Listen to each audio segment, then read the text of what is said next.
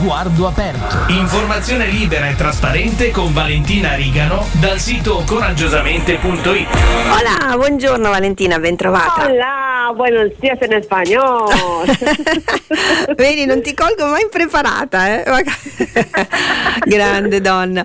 Allora, cosa approfondiamo da coraggiosamente.it? Dunque, una rapida cannellata, cannellata, cannellata, carrellata di notizie eh, come sempre pungenti. Dunque, la prima, così ce l'abbiamo subito.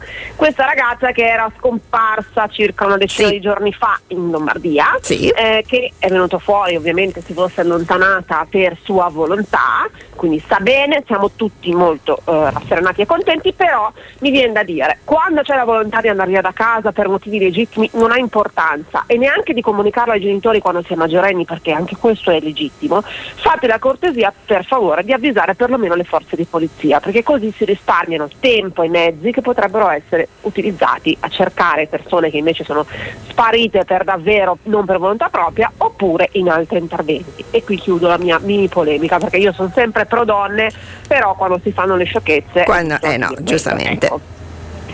Poi c'è eh, il caso di ieri, non so se l'avete sentito, a Milano eh, c'è una denuncia di un eh, giovane che sarebbe stato aggredito nei corridoi della questura, quindi dai poliziotti, un altro caso di aggressione.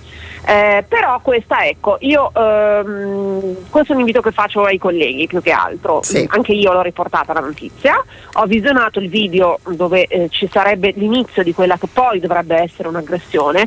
Eh, e quello che io vedo è una persona particolarmente agitata e che non vuole minimamente collaborare per essere identificata e poi questo ragazzo doveva essere trasportato a un centro di rimpatrio eh, che si butta per terra e quindi necessariamente richiede l'intervento di più persone per tirarlo su e portarlo nella stanza dove doveva andare. Quindi, quindi- niente di che. Poi Sì. quello che è successo dentro non lo possiamo sapere perché nessuno di noi era presente, non c'erano telecamere, quindi aspetteremo che la magistratura faccia il suo corso. Per inciso non esiste nessun referto del pronto soccorso e non ho voluto fare denuncia, quindi insomma qualche dubbio questa volta a me viene. Ok. Detto questo, perché poi quando succedono queste cose per davvero, guai se non si denuncia, guai se non si prendono provvedimenti, però a volte... No, quando ci sono anche le prove video, Ecco. insomma, no. Esatto, esatto.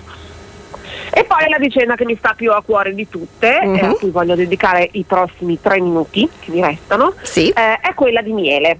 È una vicenda che sto seguendo da vicino con una collega che lavora per Vanity Fair, che si chiama Elena Gregoretti. Sì. Eh, questo bambino è mh, stato partorito in condizioni molto difficili dalla madre biologica che lo ha eh, fondamentalmente abbandonato eh, per mano del padre biologico che l'ha eh, messo in un sacchetto e appoggiato a terra di fianco alla sua macelleria, parliamo di tre anni fa. Mm. Dopodiché ha inscenato il suo ritrovamento. Entrambi sono, eh, lui è stato già condannato, lei inizia il processo a febbraio per abbandono di minore. Il bambino è stato dato in adozione, quindi vive con i suoi genitori da tre anni a Sì. Roma. Sì.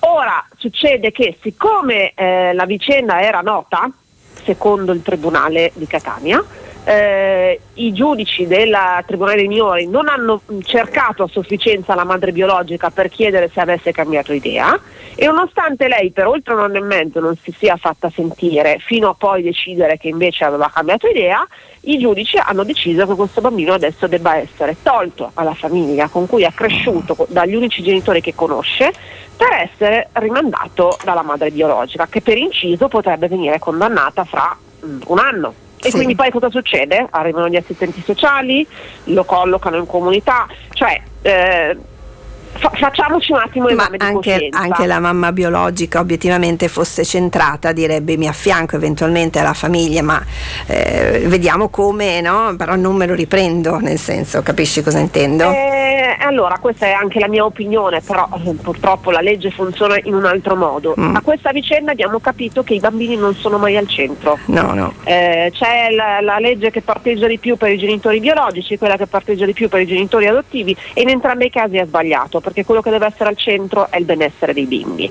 C'è una petizione, se la volete firmare, su change.org, salviamo miele, lasciamolo con la sua mamma e il suo papà, io ve la butto lì. Grazie. Eh, eh, fai molto bene quindi dove la troviamo questa petizione ripetila change.org e poi ovviamente su www.coraggiosamente.it trovate il dettaglio della vicenda e il link per firmare la petizione. molto bene ti ringrazio infinitamente a martedì prossimo ciao A martedì, ciao!